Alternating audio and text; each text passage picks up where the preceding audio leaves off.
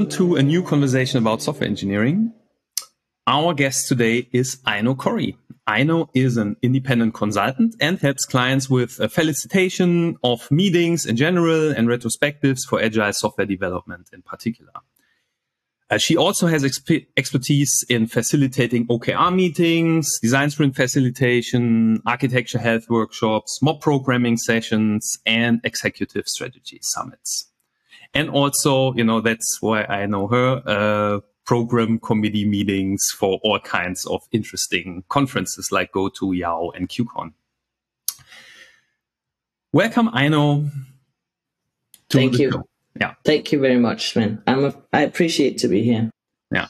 So Aino is here because she wrote a book about um, retrospective anti-patterns. And if you read the book, you realize this book is, let's say, a more, it's, it's not only interesting if you running retrospectives. So if you read it, you realize, oh, wow, I can use that one in my regular meeting and I can, can use that one. And, um, so even, even if you're not into retrospectives, it's it's a very interesting uh, book, um, and um, yeah, we we just want to talk about the things in the book, um, let's say with a larger perspective on on meetings in general, um, tech meetings, uh, architecture design reviews, and stuff like that.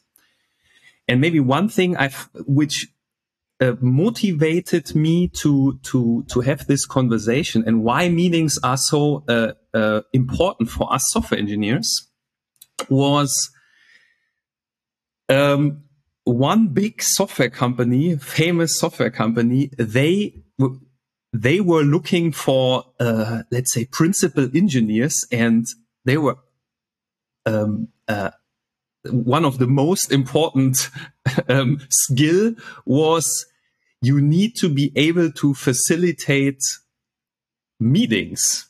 And I was like, okay, that, that now, now we really have to hurry up with this. I know podcast. it seems to be very interesting. Yeah. So I, I found that quite interesting. Um, yeah. So uh, let's let's start. Um, uh, I have to say I didn't apply there, but uh, you know, a recruiter a recruiter showed up and uh, and I, I, clicked on it. Um, but um, but yeah, but, found, yeah. but Sven, after this, you can apply there. but maybe I don't want to. maybe I'm happy where I am.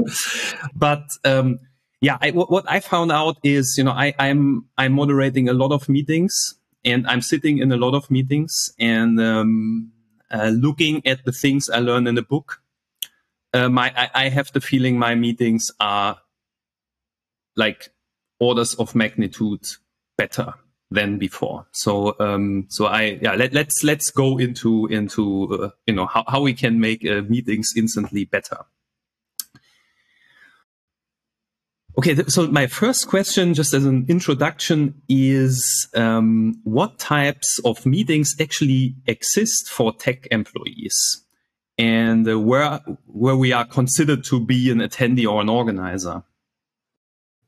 Yeah, so I guess that depends on the organization, what kind of process they have.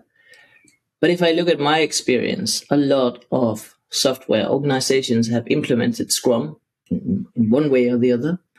Mm. And with Scrum, or if they have SAFe, um, there are a lot of meetings that they just need to have regular meetings, um, like daily meetings, retrospectives, as you already mentioned, planning meetings, review meetings, demo sessions, backlog refinement, uh, all these kinds of meetings. And if you have SAFe, you have all sorts of other meetings on top of that, PI planning and other things.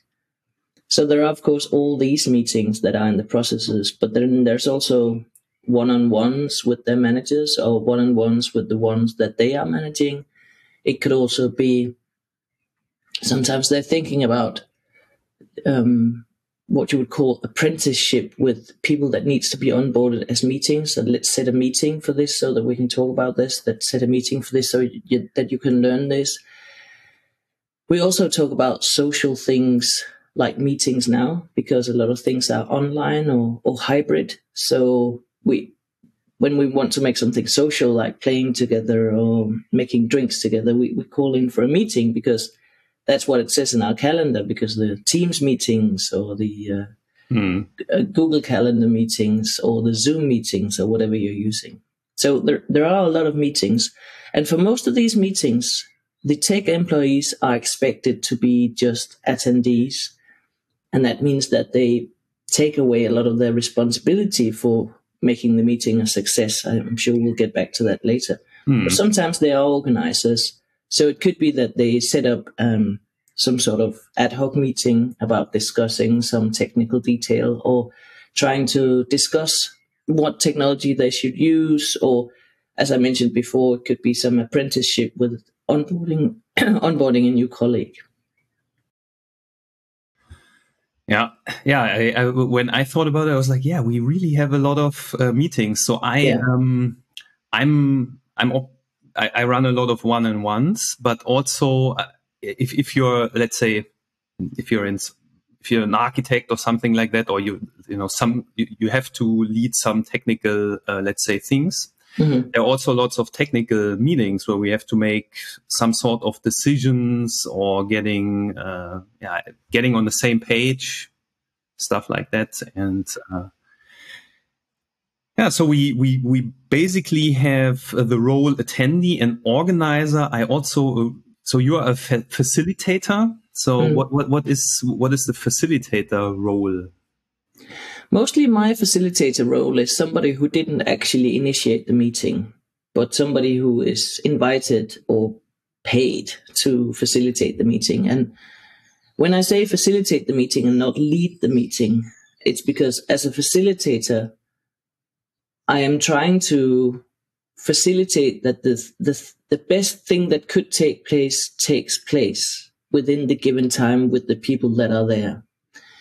And that means that sometimes I've been tasked to facilitate a meeting, for instance, to make a decision about some technology choice.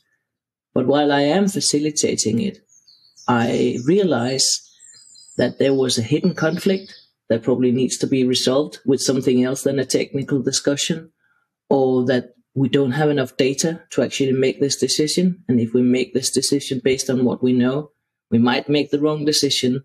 So sometimes the way that I facilitate a meeting is also to call it out and say, I'm sorry, we have to stop the meeting now. And then we need to prepare a little bit more hmm. to, to make the meeting actually worthwhile.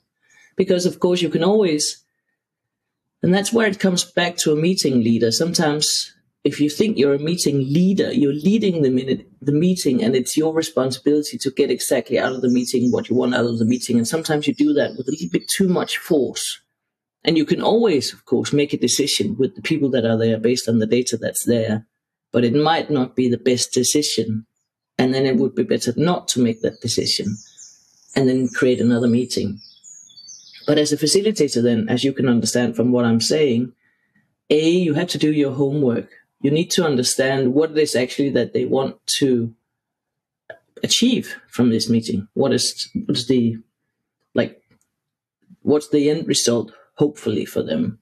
And then you need to understand as much as you can about the people who are in the meeting. And you have to understand what kind of data we're bringing in. Is there something that everybody read before? Is there something that we should create while we're there? Like in a retrospective, we often have this gathering data stage where people are putting up post-it notes or they're mm. voting for things. Is, is this part of this meeting or is the data gathered already? And then as a facilitator, you need to take care of the time. So you have to think about, well, we, we need time to end this meeting because otherwise um, it, it will just end abruptly and that'll be very irritating. We'll probably get back to that as well. Yeah, I mean, I'm notoriously uh, bad at managing time in meetings. Uh, uh, so um, yeah, we, we we will discuss that uh, later. later when you know in three hours. No, no, I'm joking. um, yeah, uh, because I I do have one before we move on to I think the preparation and the goal setting. Mm. Um, maybe one other thing I uh, uh, one other role uh, is the recorder. So I, yeah. I, call it recorder. You know, someone mm-hmm. who's taking notes. It's is that a role? Is is that really a role, or is that just something? You know, it, it, do do we have to think about it when we when we start a meeting? How we take notes? What has been discussed, or uh... well, that's interesting, right? It, that really depends on the meeting.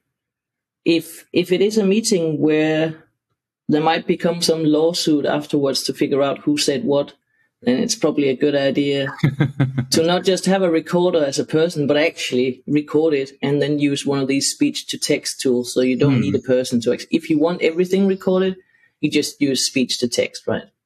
That's easy now.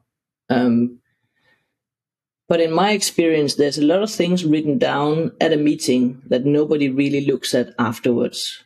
And if the, you write down too much, the, the probability for it not being read is actually higher. So what I would suggest was actually, unless you need to know who said what, it, what I would suggest is only to have the decisions written down afterwards in a very short way and then in a very in, in a longer way. So mm. in a short way so that people can skim it and say, okay, this is what we decided at this meeting. And then Uh, perhaps a little bit longer text underneath if you need it, like who's responsible for this, when will it start, when will it end, things like that. A little bit like I do at retrospectives. So when I facilitate a retrospective and we have all these post-it notes and we may have had a brainstorm about things that we can do, action points or experiments, and then we decide on one or two things to do. And then people, the first time they have a retrospective with me, they want to save everything. They want to take pictures of everything. They want to save all the post-it notes and they want to put the post-it notes into a spreadsheet and show it to the manager and things like that. And I said, don't do that. Just throw it all away because the only thing that will give you any value is actually what you decided on. All the, all the middle calculations normally aren't that important. Mm. in my experience. But again, there are some meetings where the middle calculations are important. So I think that that's again one of the things that you actually need to think actively about before you go into the meeting. What kind of recording do you need? Is it enough to record it and make speech to text with everything? Is it enough just to have the decision, or what is it? Yeah, yeah, okay. Um, yeah, then let's let's jump into the let's say into the preparation of of a meeting. Mm-hmm. So the, the first thing I I, uh, I have here is deciding if I need if I need a meeting at all. You know, mm-hmm. I um because I, uh, sometimes I have customers that have for everything a meeting, and it's yeah. very hard to. And you think you know you we could just discuss that over Slack. um, uh, what do you think about about uh, about this? That's a very good idea, and I one of the reasons why I think it's a very good idea to decide whether this should be a meeting is that this is the first part of the thinking process about the meeting. And the thinking process behind the meeting is something that is very, very important and very, very ignored. We've, it has become a knee jerk reaction just to say, let's have a meeting. Let find some time in the calendar. Put an hour in the calendar in this week or next week, depending on how urgent it is, right? And then suddenly you come to work and you have six meetings on that day, or maybe even more if they're shorter. And the to-do list that you have of the work that you needed to get done, and I, I know that meetings is also work, but the other work that you needed to get done, yeah, like you have a to-do list of things that need to work or need to be changed. And after a day full of meetings, you have a longer to-do list than you had when you started. that's that's it, at least that's what it is like for me. So I think that you should definitely think about whether you need a meeting or not.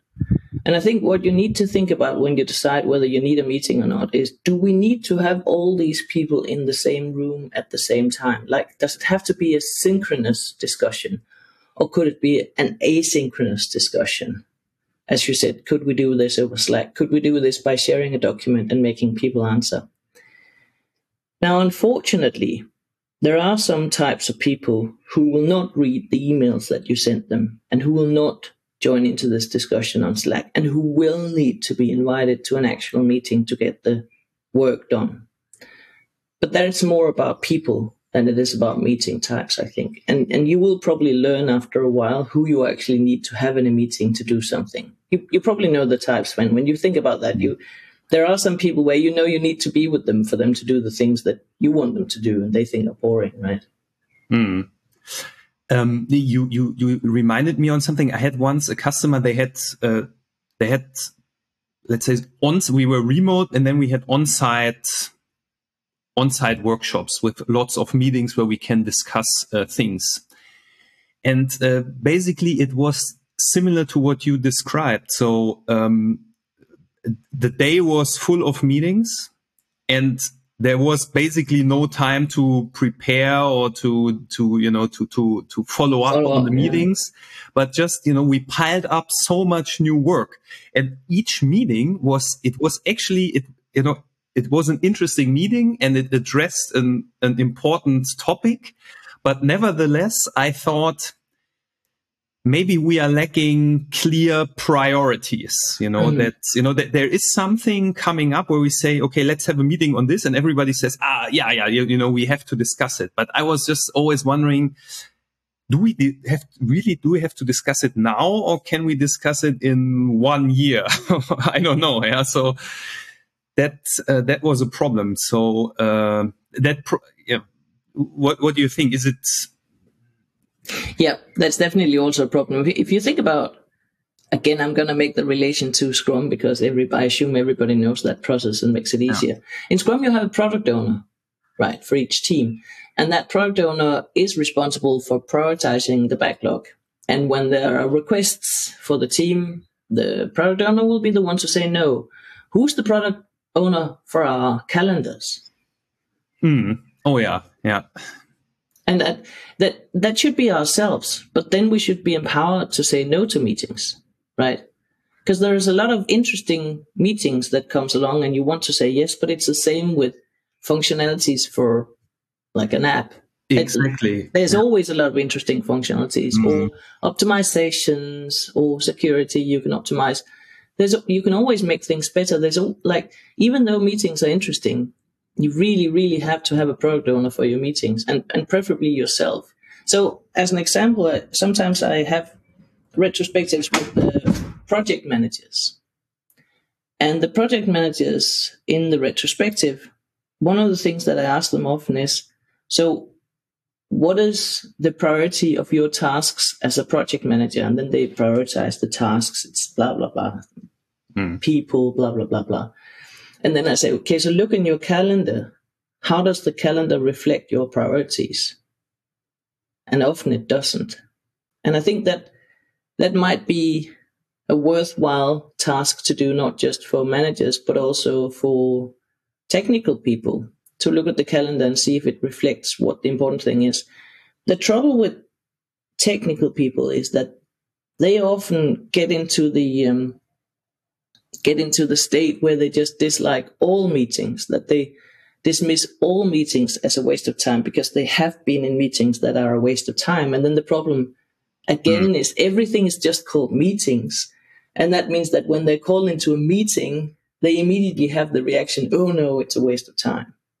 So I, I think that one of the things that, that's important is besides preparing meetings, to give the meetings different names, different kinds of names. Mm. Yeah, I mean that that's something um, I'm I learned from you actually, and I um, you also I have to mention it's not only the book, but um, you also made a video on Dave Farley's uh, channel on meetings, and um, you know, in, there are also lots of links to very to a lot of interesting resources. You know, I dived into it and I found it very interesting. And um, one thing um, you said was um, make make those meetings optional and it, it should be easy to drop out you know? It's not a mm-hmm. mandatory thing. So i so i do now something similar. So i, I work with a couple of teams and uh, we have a regular meeting and sometimes we have a lot of things to discuss. And actually this one meeting is not enough but the the, the attendee said we we actually we have so many meetings. Yeah. Um, it's better to go slower and just you know if if we can't put it in the in the Monday in our Monday meeting, then it's the next Monday or Monday in six months. But you know, not more meetings because we we have to to get also some programming uh, done. Mm-hmm.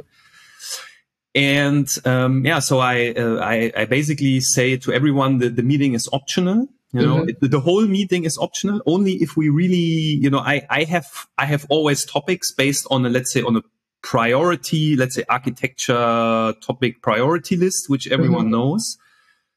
But if, if they have no time, if, you know, for some reason we just skip it, if you are not interested in this specific topic, you know, just skip it.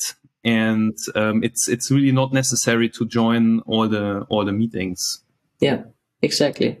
And especially if you don't think that you're contributing to the meeting and you don't think you're getting anything out of it, you should be allowed to stay away. And then if people stay away, that is interesting information for the one who has organized the meeting. Why are people staying away? Yeah. Right? That's something that they should react to. Instead of getting angry or insulted, they should say, hmm, this is interesting feedback.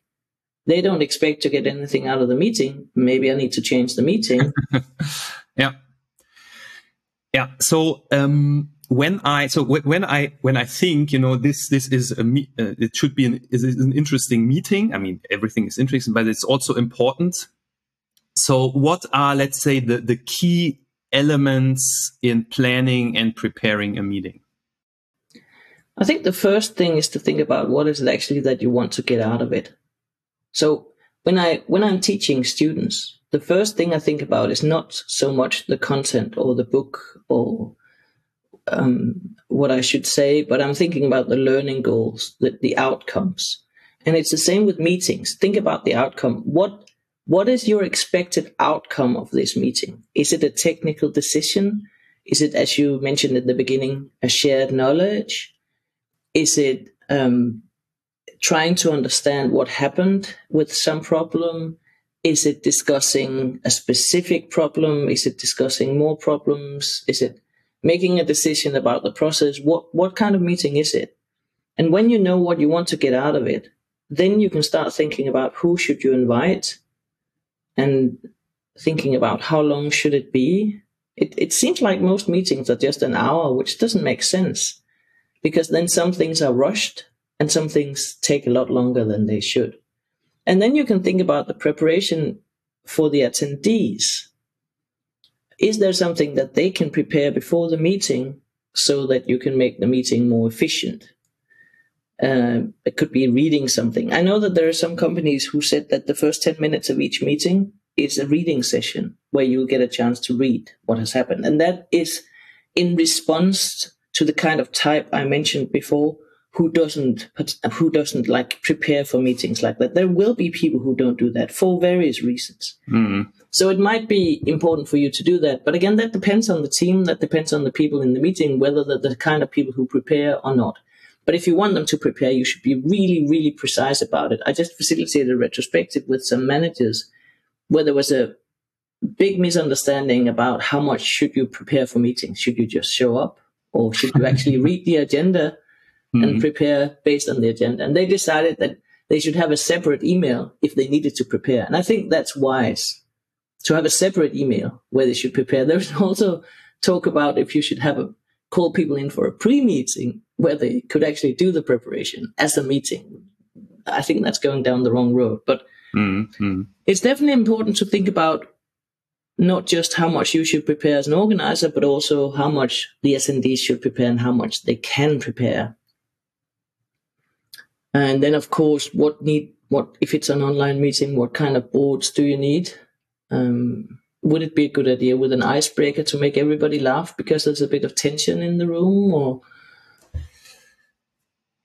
Yeah, yeah, it's funny. I mean, you, you have this talk, the importance of a laughter, mm-hmm. and in actually in one uh, one regular meeting we have, we now uh, start always with. Uh, with a, um, um, a Chuck Norris joke, you know? Mm-hmm. and uh, it's you know the funny thing. It's really you know it, it changes the whole thing. You know if you yeah. if you just start with a joke, it's actually it sounds silly, mm-hmm. but um, it's it's always uh, you know you, you just start different. Yeah. Yeah, and it's it's it's so important. I think um, if only it was allowed to start every meeting with a little bit of laughter, I think meetings would be much more pleasant. Because it, there's so many things that happens as laugh as you as you saw from that that presentation is that a when you laugh together with somebody you get all these happiness hormones. And if you're together with somebody when you get these happiness hormones you think you like them. That's a very good outset for a meeting. But also the tension, as I mentioned, that might be can actually be relieved with laughter. So it's uh, less likely that there'll be a conflict when you started off with laughing. And laughter is something that you can use during the meeting as well. Hmm. Yeah. Yeah, it's it's um yeah. I wonder how to make it. I I always try it during the meeting, you know, to to come up with something funny, uh, just to relax, especially if it's like mm-hmm. heated discussions. But, yeah. but but that's obviously difficult. I mean, starting with a Chuck Norris joke, that's easy because you just read out the joke. But you know, coming up with something during the meeting to relax the situation, that's uh, difficult. Yeah. But I think um, you know it's worth uh, trying and paying attention to it. Yeah, I'd say like if you, if I can just give three good advices to be funny during the meeting, that one advice could be just steal from other people, like you do the Chuck Norris jokes. You could just maybe show a joke on the screen or something like that. It, that that might be a bit weird, but I'm, I'm sure it will be good. Another thing that you can do is that you can you can say something funny about a common enemy, right? If you have a competitor in the market, you can say something funny about them or you can be ironic if if you are in a country where they understand irony like saying that uh, yeah that's important. It's wonderful that we always have such pleasant meetings where nobody gets angry or something like that. Or the or the last thing is that you can make a joke that shows that you belong together. And that could be that you have something funny like it, you already have that chuck norris thing together so you can sort of build on that and and say what what would Chuck Norris say now, or how would ah, Chuck yeah. Norris have solved that, or something like that. Or it could be that you that you're I don't know working with uh, animals on your software, and you say that. Um, there's probably a horse in the room right now instead of an elephant in the room, so that you mm-hmm. say something that is that people understand, but their the brains are a bit tickled about it.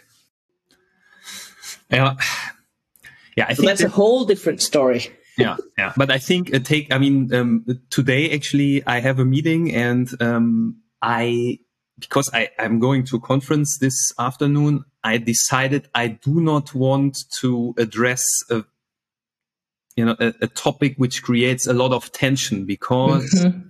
It's really bad if you know I, I am still struggling uh, with it. You know, if w- what can I do if if you address if you think about it and you have to uh, you know we ha- we have a topic which is criticizing you know uh, uh, it's actually it's not really criticizing. So we are talking about certain parts of the code and how they address a problem and I just don't know how to, you know, how to run this meeting that people are not pissed, for example. Yeah. Mm. That hmm. they are not, ah, he doesn't know anything about, you know, how this code came together. Of course, I know, you know, I'm, I'm the, the last person who should criticize, uh, code, but I have to address it. You know, do we, re- do we need to do, we, we need to do something about it, but when and how do you see that? And, um, yeah, I'm, I'm always wondering if, if, if, if you have those critical meetings, how to take the tension out of it. So jokes are one uh, thing. Mm-hmm. Is there is there another thing to, you know, if, if you know there will be a lot of tension, what what you can do about it? Yes, well, if you if you already know there will be tension and you know who will create that tension, that's a very good start. you you can you can talk to people beforehand. You can prepare yourself out of tension mm. by talking to people one on one because the the problem with tension in a meeting is that there will be about a lot of bystanders bystanders and when somebody gets aggressive it's normally because they're afraid of something um, or they're like frustrated about something uh, mm. insulted or something like that and if people are looking at you losing your temper you will lose your temper even more so it's if you can get the conflict out of the meeting with all the people, it's much easier to make conflict um, resolve resolving actions. And then you have the nonviolent communication. There is a lot of ways to try to get empathy between two people or two parties about trying to understand the viewpoint uh, of each other. If it takes you by surprise in the meeting that the conflict shows up, one thing that's very important for you is to keep your head cold, which can be difficult. It's very important that you don't like act on your feelings, that you don't take sides, that you don't start shouting, that you don't start getting afraid. If you can in any way, then what I try to do when I when I sense my feelings coming up as a facilitator, I try to take take a step back and ask myself, why do I have these feelings? I realize it's not easy. It's something I'm still working on because mm. I've got a temper. Um, so it's important that you keep your head cold. And then you should try to create empathy. And there are different ways of doing that. I think the, the first thing is that people often don't really disagree. They're just not listening to each other. So one thing that could be interesting is to try to make them say the things from the side of the other one. Like, like when you're going in couples therapy, the therapist will say, what did you just hear him say to you? Or what did she just say to you? Hmm. I think it's quite important for creating empathy to try to put them in the role of the other person. I sometimes have teams where there's a problem where some people think that the other party is not doing what they should do. And and it can be interesting then to try to make them experiment with being in that role and then saying what you think that they normally do during the day. And that means that they have to try to empathize with that person and say, then they got an email from me and then they needed to do this and then they needed to do that and then they didn't do it uh, because they didn't have time or something like that. And that just trying to put themselves in the shoes of the other person can help them realize that something that to them seems simple might not be easy mm-hmm. for that person, right? It's a bit like losing weight. It's simple, but it's not easy. Like everybody in Denmark should do their back exercises. It's simple, but it's not easy, right? Because there are other things that take priority. And so, so that empathy is quite important. And, and then also you as a facilitator should try to figure out, are they actually disagreeing? What, what is their agreement? Can we find some sort of agreement that so that we start the discussion from an agreement about okay, we both want to have good quality code. We agree on that. But what does good quality code mean? Right? Mm-hmm. It could be that they have different interpretations of what does good quality code mean. And that's much more interesting to figure out than to discuss whether the other one is actually doing it or not. Do you mm-hmm. see what? Yeah, yeah, yeah, yeah. Yeah, I can actually I can relate to that. I never uh, thought you know about it in in that regard, but um, you know I'm I'm a consultant, and when I when I started after university, my uh, my boss back then he sent me to let's say family therapy, which was it was really true. So it's um, it it was a tra- it was a consultant training, but it was based on family therapy uh, uh, techniques. You know how mm-hmm. I found that quite interesting. So there are lots of uh, books out there, um, you know, how to phrase questions to people and um, how to approach uh, this difficult discussions. So yeah, I um, yeah, I for some reason I never thought about it uh, in in meetings. Okay, next. but it's, it's like this family therapy. It's it's it's long and tested, right? And there's a lot of psychology that went into this, and it's yeah. it's actually based on making people who find it difficult to talk to each other to talk. So it's mm. perfect for software development. Just don't call it therapy because if you exactly. start calling it therapy, they'll be out of the meeting. Yeah. Um, I we we we we we started with the preparation, so the um so and mm. we did a, a little a detour. Um, I think no problem, but um so we we think about uh, what we want to achieve, uh, who should uh, attend, mm-hmm. um, what we have to prepare. You know, how do we want to to to share it? Um, but now, uh, one thing I am notoriously bad, and I have now with with let's say not only a book but also um, uh, a manager I, I work with right now. So he is really detailed in planning the meeting. You know, really like time frames. Here five minutes, there seven and a half minutes, and stuff like that. So um, crafting an agenda, so mm-hmm. to speak. So how uh, how would you you know how would you start with an, or how do you build an agenda? What, what are your recommendations?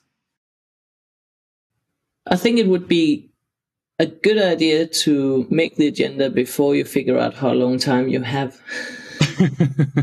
because otherwise mm. you will like it, it's the wrong dependency obviously sometimes if you're working with some people like you only have 45 minutes and you have to do this in 45 minutes and of course you can say no it's not possible but otherwise i think it would be a good idea to make the agenda first and um, I, I, would look at it as uh, sam Kaner looks at, at meetings I tried to describe it in my audiobook as well, so I'll try to use the words from the audiobook. Imagine that you see a Viking ship from above, right?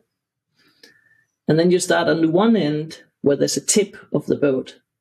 That is the beginning of the meeting. This is where you all agree. So that's why the, the ends of the sides of the boat meet there because we agree on the agenda. We agree on what we want to get out of it.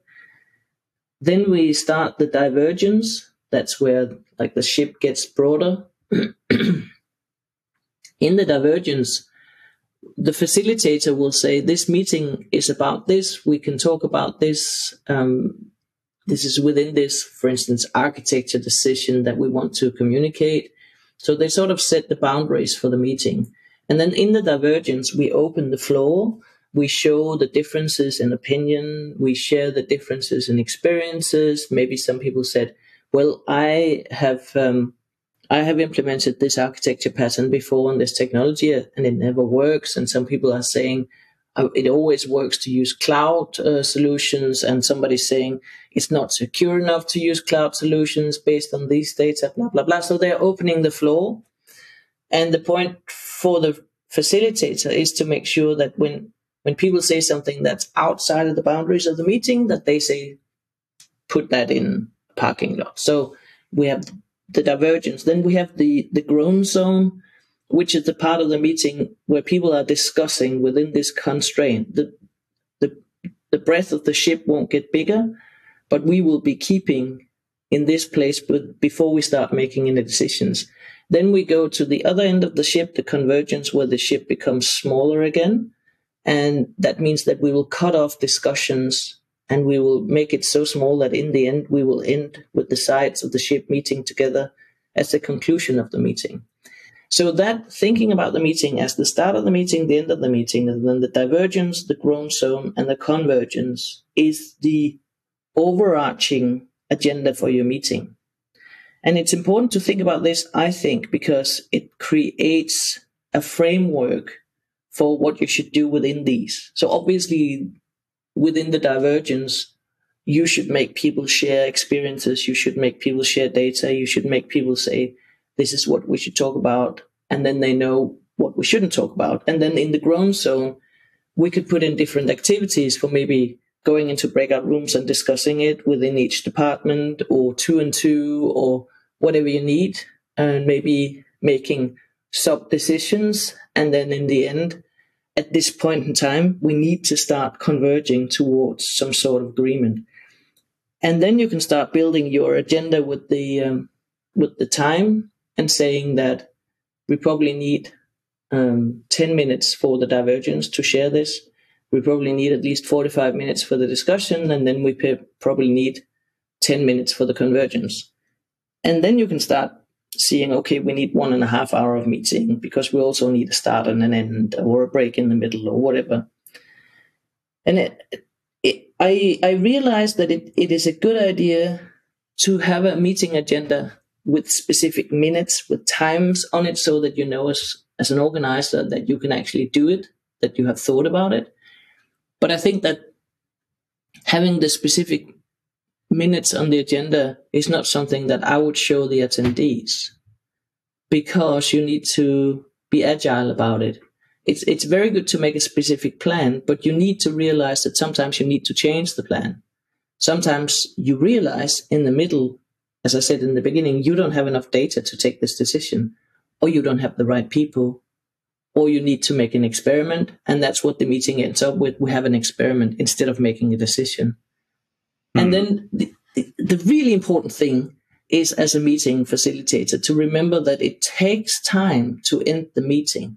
There are so many meetings where we are discussing in the groan zone up until the last minute of the meeting, and then somebody saying, "Oh, does anybody have a, a hard uh, hard back? Uh, do they do they can we stay for five more minutes?" And then we stay for five more minutes, and we don't resolve in those five minutes, and then we say, "Can we stay for another five minutes?" And then people start dropping off, and soon we're only three, and then we say, "Oh, we can't really make a decision with us three. And when we've gone fifteen minutes over for no reason at all, just becoming more frustrated. So I think it's quite important as a facilitator that at least 10 minutes before, if you're not in the convergence zone at that point, you should say, stop. No matter how good the discussion is, we have a problem here. We cannot end this discussion within the allotted time. And there will probably be people who need to run, or we're tired right now. So let's let's stop the meeting. Let's make the convergence about what is the next step. Is it another meeting? And do we need a meeting? Can the rest be resolved in smaller meetings? Do we need to invite more people? Does it have to be today? Something like that. And I think that's quite important because there's so many people who end meetings abruptly and that's just frustrating. And that leads into that, that the technical people are thinking that the meetings are a waste of time because we, we don't see what we get out of it. I think that's also important at the end of the meeting to show people what we get out of it. Make a very super short summary, 30 seconds. We, we spent the time here today to talk about this. We, we learned this. We decided this so that people know when they leave the meeting, okay, there was a reason for this meeting.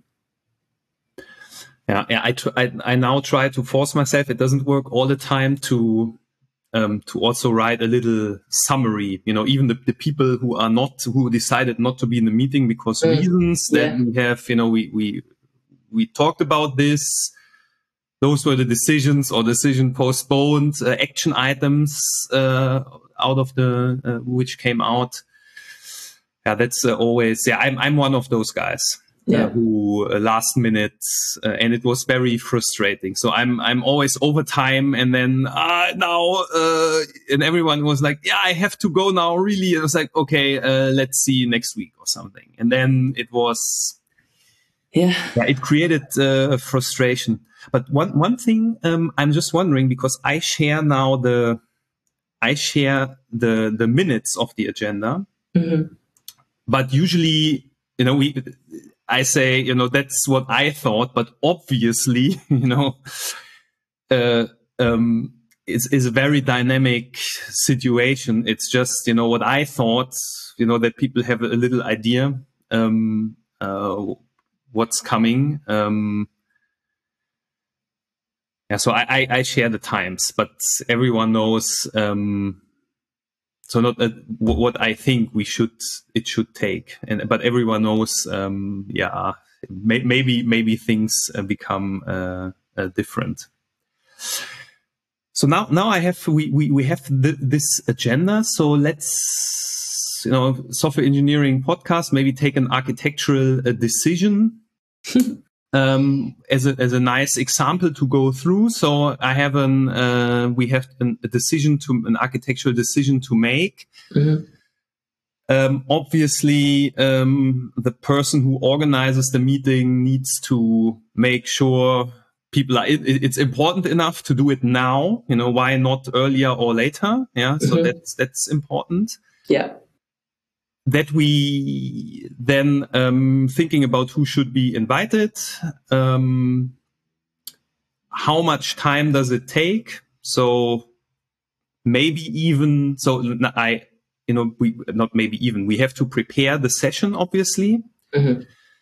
So preparing is maybe we already prepare this architecture decision record or we we just say we create it. During the during the meeting. So we that's what you said in the beginning. You know, maybe yeah. we have something to talk about. That mm-hmm. would be one thing I should think about. Do do we need content already yeah. when we discuss, yeah. or do we create content? Yes, important decision to make. Yeah, and and then obviously I need some time uh, for the thing. I have to think about when I want to discuss uh, what you know the the you know, what do we want to get out of the meeting, going uh, broad and looking at uh, yeah, this, discussing. And I, I, think, you know, for me, it, it was really important the, um, the, the, this parking lot mm-hmm. because people are just coming up with something, and I was like, ah, that's interesting, but yeah. actually, it's not part of this meeting. Yeah, yeah. And, and I'm I'm the guy who I'm this Dan North. Uh, and Dan North once said, uh, you know, when, whenever he sees a squirrel, he runs after the yeah, squirrel. Yeah, yeah. And I'm exactly, I'm, I'm a squirrel hunter. So for yeah. me, the, the, the idea of the, you know, keeping being focused is important. I, uh, since I'm so bad at this, I uh, I always ask a person in the meeting to pay attention if I'm a squirrel, if if I hunt. Yeah, yeah, yeah. So uh, you know, that's a good idea. Yeah. To have somebody else uh, check on you. Yeah. so but, yeah. Yeah, sorry, just finish what you're saying. Yeah, and just, then, I'll just write it down. Then we have this discussion um, um, where we go broad and then um, yeah we, we let's say we try to to go towards a decision and and obviously as a moderator so here is one problem i usually have is how as a moderator how can i make this happen you know mm-hmm. this is how, how to get this focus, let's say, on the on the outcome, because we have to discuss, but we mm. also have to to write things down. We have to um, yeah, also keep the people uh, in in a certain direction. What what what would you recommend uh, to to do that? Well, um, I think it's important for you to know with each team what is it that's important and what is it that's difficult for them. There some teams find it difficult in the divergence. Some teams find it difficult in the growth zone. Some te- some teams find it difficult in the convergence zone. If your team has a specific difficulty converging because they would actually like to stay keeping their options open and growing, it's a good idea to make them aware at the beginning of the meeting that there will be a time where you will be the irritating person who will make them stop the wonderful discussions that they have so that we can converge towards a discussion. So remind them before the meeting starts that you will be doing that at some point. When you reach that point, remind them now we actually have to go into convergence. Because if we don't do that right now, we will just have a discussion meeting. And we decided that this was not a discussion meeting. This was a mm-hmm. decision making mm-hmm. meeting. If you want discussions meetings, we can have a discussion meeting with no outcome other than we've shared some knowledge by the discussion. But this is not that kind of meeting, so we have to end this now. Mm-hmm. Mm-hmm. And I believe that we have enough knowledge now and we have enough understanding of each other so that we can conclude something in this meeting and then ask them if they agree. Hmm. Yeah. Yeah. I, um,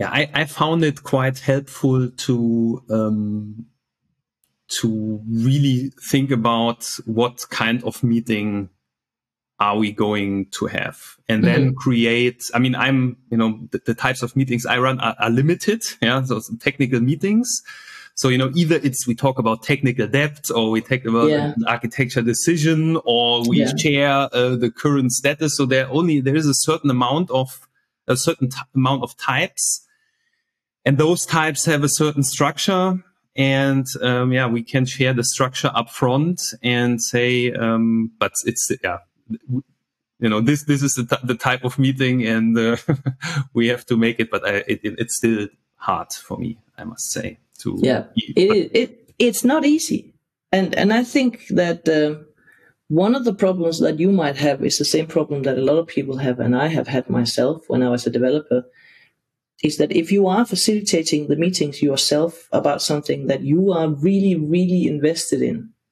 it is almost impossible to do it in a way that follows all these rules for facilitation. Because if you are actually interested in this technical discussion, which I think you are, it is very difficult for you to also spend a part of your brain being the facilitator. Because as a facilitator, you have to be focused on the time you have to be focused on the energy in the room. You have to be focused on is everybody part of the discussion? Is somebody outside the discussion? Do I need to split it up in smaller groups? Hmm. Do I need to move on to the next element? Do we need to end this discussion because it's going in circles? Does this actually need to go into the parking lot? And as you say yourself, you have to ask somebody to, to keep track on you so that you don't follow the squirrels or the shiny things. And it could be that maybe you should have somebody else facilitating the meeting once in a while. No. Yeah, or yeah, for, for me, that's I, am thinking about it, uh, but I, yeah, it's what I try now is I just try to let's say decouple myself uh, from mm. the from the yeah. you know it's a kind of I have my opinion yeah. but uh, my opinion doesn't matter. Yeah, yeah. so yeah, uh, that can work. It's it's like I said with the conflict resolution right? That if you get feelings of anger yourself or frustration try to step away from your feelings and look at it from the outside. Hmm. So one thing, um, uh, maybe kind of the last uh, part of the discussion, uh, you you already um, uh, mentioned it, and um, is how you know I, I, need to look at how people engage in the meeting. You know, do I have mm -hmm. to mm-hmm. split it up? Hmm. And uh, that is also something I learned uh, from the last chapters of of your book, and it's because I, you know, I have the problem like, like everyone, you know, when I talk about me, it's not me. It's like, you know, it's every meeting. We have people who are usually very silent. We have pe people who are aggressive, for example.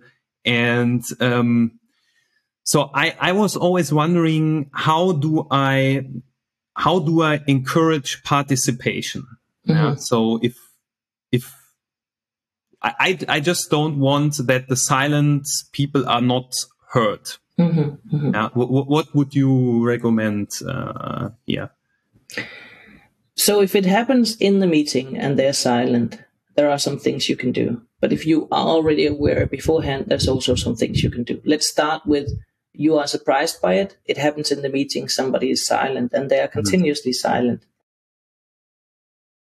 if you want to hear what they're saying, you need to allow them to say something, perhaps uh, in smaller groups. Maybe you need to split them out so they don't have to say something in plenary. That we have this at least in our culture, the plenary meetings where we're all discussing, discussing, and we say that the floor is open and everyone can say something at any time that is actually not a very good way of having a meeting in general because there'll be some people who will say something all the time and then there'll be the silent ones. And they have several reasons for being silent but let's assume that we're just treating the symptom now. The, trim, the, the symptom is that they're silent. So you can split them up in breakout rooms. You can turn it into more a writing activity than a saying something activity you can make it more explicit and concrete what you want them to say. Uh, so instead of just asking, are there any questions? Do you understand this? What do you think we should do next? You could make it, maybe look at one of the things that you talked about before, and you could say, I would like everybody to think about this for 30 seconds. And then I would like to ask all of you. So you can do like a round robin. If there's, if there is a point that you think was interesting, and it was sort of left behind, you can say, everybody think about this for 30 seconds. And then I'll ask each one of you to say one or two sentences about it. And then, of course, cut off the people who want to make a speech, say one or two sentences. And that mm. can also be fun. That can also be something to laugh at, right? Yeah. In online meetings, it's, um, yeah, maybe also writing down uh, something, but yeah, I um, yeah I made very good uh, uh, experience with this. Um, yeah, everyone thinks two minutes. Also, uh, for me, it's a little bit more. Yeah, two minutes about uh, you know what's important for you, what you want to get out of it, or what what, yeah. what you think is important for for for for the solution. Yeah, and then yeah, the round robin, um, asking people. Another thing is. Um, there is this liberating structures yeah. idea, and they have this one, two, four, all, so that yeah. you alone come up with something, and then you you speak to a second person, and then you know two persons speak to a, a, a, um, then two people come together as four, and then you only need one person maybe speaking in the in the to the yeah. audience because I I think for some people that's also tricky. That's that. Yeah, that's there's a lot of very good liberating structures for how to structure uh, discussions. Yeah. Um, and, and I use that one two for all in my teaching. Before I knew liberating structures, I knew it as think, pair, share. Where you think about it on your own, pair up with somebody, and then you share if you want to. One, two, four, all takes a little bit longer because you have to put them into force before you share. So I think it also depends on how much time you have, how Yeah. thorough you want to be on that. But coming back to the silent ones, if if you're not like surprised by the fact that they're silent, you might be working with the problem instead of the symptom because we should be very aware, very of whether it's symptom treatment or problem treatment when we hmm. when we're working with these problems in meetings, right? And then the, the symptom is what you see, what you hear, but the problem might be bigger or smaller than you think. So if you have somebody who's consistently silent in your meetings, you can reach out to them one on one and do several things. Either you can explain to them that it would really be valuable if they would share something in the meeting. You might ask them if you have that connection to them, why they are silent. If they think that um, if the meeting is not interesting for them, is that why? Is it because that they don't think they have anything to say that hasn't been said before? Is it because they don't think that they have anything to say that's interesting for anybody?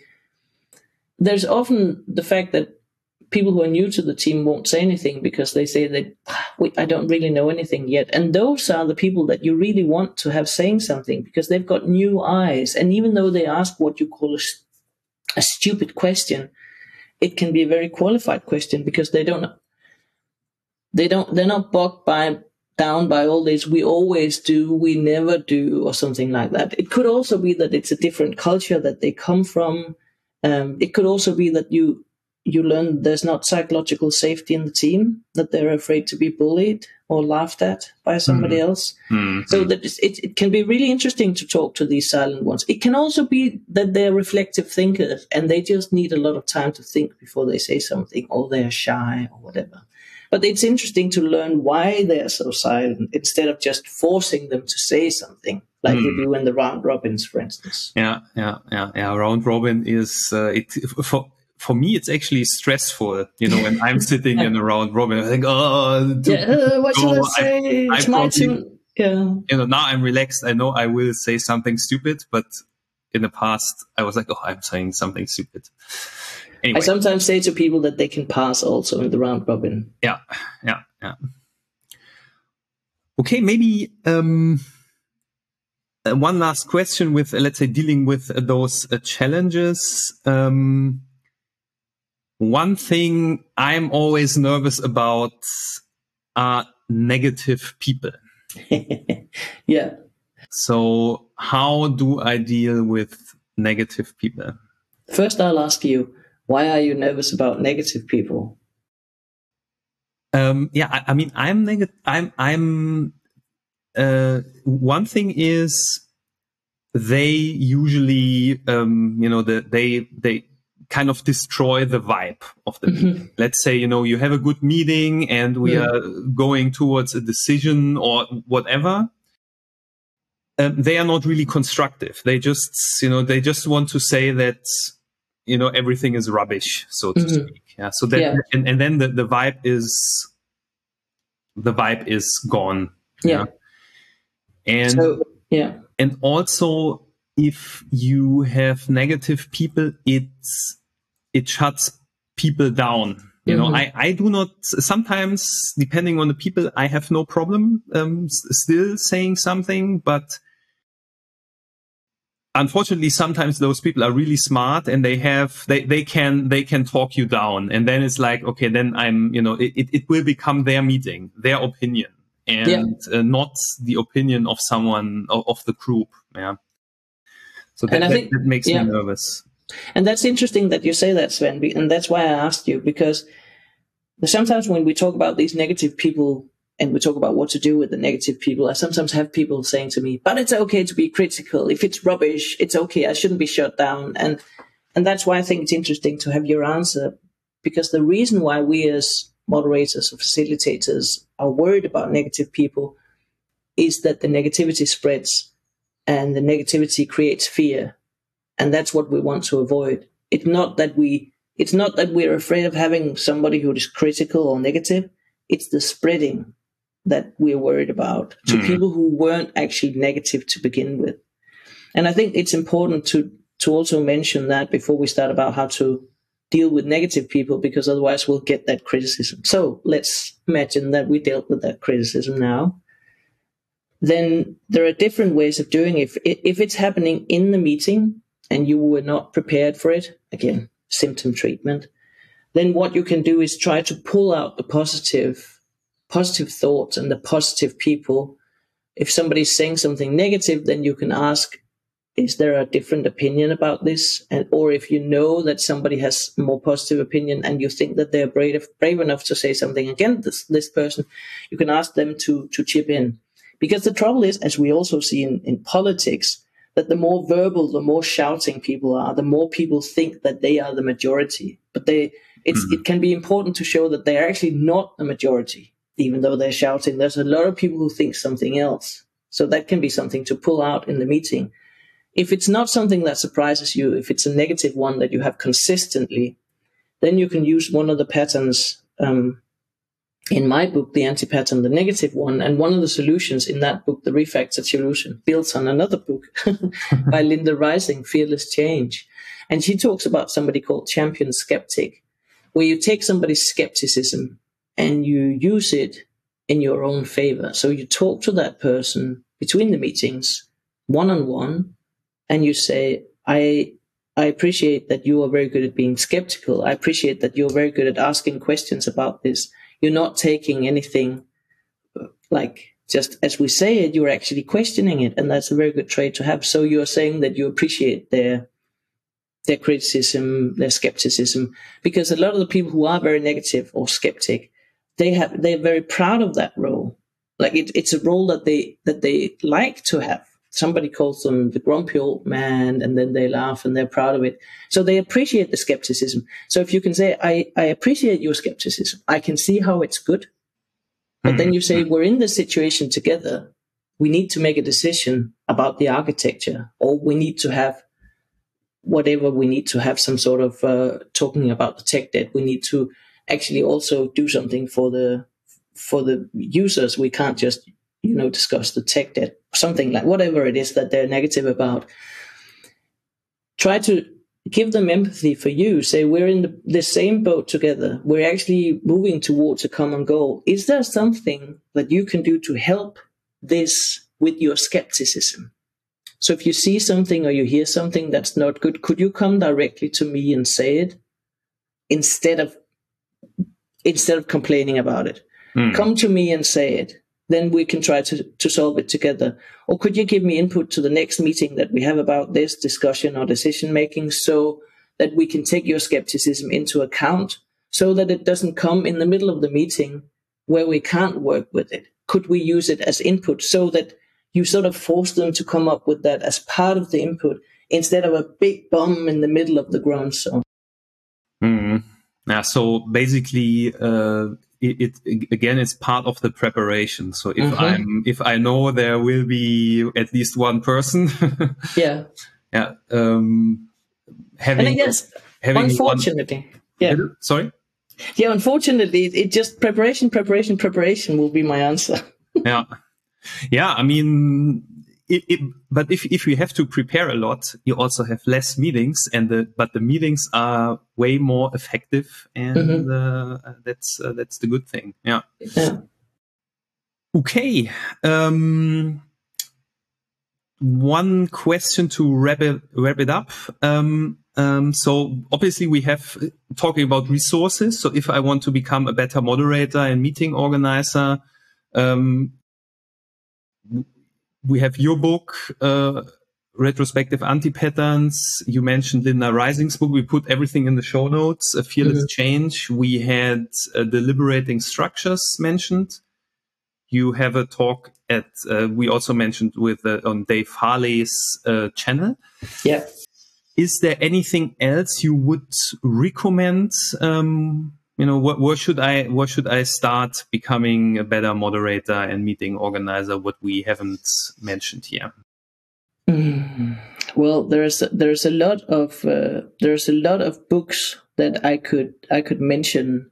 Um, they are all in in my book, um, like books about body language, books about facilitating meetings, books about um, decision making for teams, and um, and I hope that also I'll make some more videos in Dave Farley's continuous delivery channel about meeting facilitation. I've, I've prepared two more that will come at, at some point during this year. Mm-hmm. Um, of course, I have a course myself that you can buy about facilitation. That's on my website that I can recommend as well. But the, I think the biggest game changer for me was not reading books or listening to other people, but was actually to make a little retrospective every time I had facilitated a meeting and write down um, what went well, what didn't go well, what could I have done differently. And that's actually what the book is based on, the book that I wrote about anti-patterns. It's based on all the mistakes that I've made when facilitating retrospectives and what I have done to get out of these situations or avoid getting into these situations. So I think that and that's one of the things that we forget sometimes as facilitators. We, we rush from one meeting to the other. And at the end of the day, we have some sort of feeling inside, whether we have a lot of energy or low energy. And that energy level is based on, I think, how well the work went for us. Because a meeting can actually energize you if it's good. And if we just rush through the days like this, we don't learn from our experiences. And I think the most valuable thing is to learn from your own experience. Because I can tell you exactly how I would facilitate a meeting, how I would prepare a meeting, how I would follow up on a meeting, but it not, might not fit with your skills. It might not fit with your situation, with your team. So I think that's the most important part is to remember to learn from your own mistakes, actually look them in the eye and see how you can avoid them. yeah. So reserving some time after mm-hmm. after the meeting and then see yeah make a mini retrospective it doesn't have to be a lot of time five to ten minutes i feel i feel is enough but it is a good idea yeah do, do you think it is it also a good idea to talk to someone else who was in the meeting yes that was one thing that I wanted to say as well, but I forgot. Thank you, Sven. Yeah. That it, it's it's good to get feedback as well, and it's sometimes good to get. So sometimes when you facilitate a meeting and you ask people for feedback, just be, to be nice to you, they give you great feedback. But if you have somebody who, who you trust, you can ask for feedback. But what would be most um, polite towards them is to warn them beforehand that you would like to get some feedback afterwards, and if you can make it a little bit more concrete you can ask them, could you give me feedback on um, the way that I facilitated the discussion or the way that I explained the activities that you would do in the meeting or the way that I ended the meeting or the way that I started the meeting. The more concrete advice you can ask for before they go into the meeting, the easier it is for them to give feedback because they are also actually in the meeting and should get something out of it. So just mm-hmm. ask for a specific part of the feedback. Okay.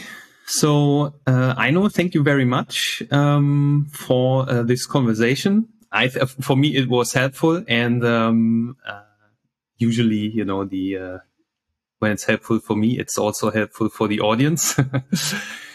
and yeah, thank you very much, and um, see you soon.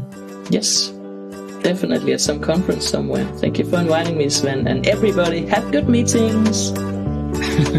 Thank you. Bye bye. Bye bye.